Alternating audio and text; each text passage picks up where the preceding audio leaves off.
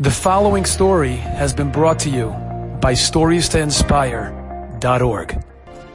Rav Abadi Zahav was a 27-year-old young Talmid Chacham who passed away, and his wife Masuda had one daughter, Esther, but she was expecting another.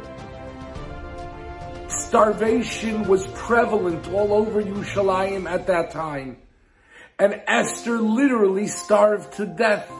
Nebuch.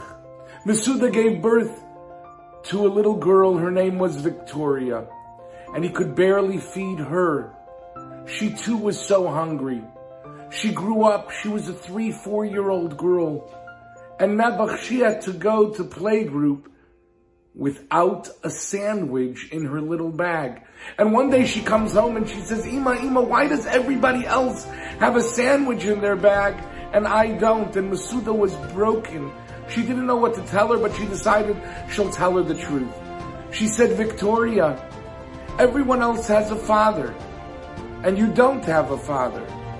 But I'll tell you what, because you don't have a father on this earth, you have a special father in Shemayim in heaven that is going to take care of you. Ask him and he'll provide us with food. And out the little girl goes. She goes outside, she skips outside and she raises her hands to heaven and she says, Abba, Abba, please help my mother. My mother wants to be able to give me a sandwich and I want to eat a sandwich. Can you please provide us with enough money? She comes back inside and she says, Ima, I asked our father and he's going to provide for us. A half hour goes by and there's a harsh pounding on the door. Well, Masuda looks through the peephole and she sees a bunch of Turkish soldiers. She answers the door and the head of the group says, are you a seamstress? Well, we have a bag of socks here, woolen socks that need to be sewn up. The harsh winter's about to begin will provide you with the necessary funds, will pay. And he put down two golden coins, warning her it better be taken care of in two days' time. She worked feverishly and she waited for them to return. She did all the work, but they never came back. General Allenby was able to come in together with his troops.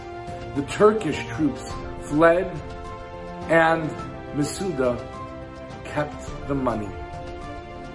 The next day, Victoria went to school with a sandwich in her bag. That is the power of prayer. She grew up and she married Rabbi Yosef Batzri and her children became some of the great leaders in the Sephardic community. Ask Hashem, beg Hashem, pound on his door, and he will answer. Enjoyed this story? Come again. Bring a friend. Stories to inspire.org.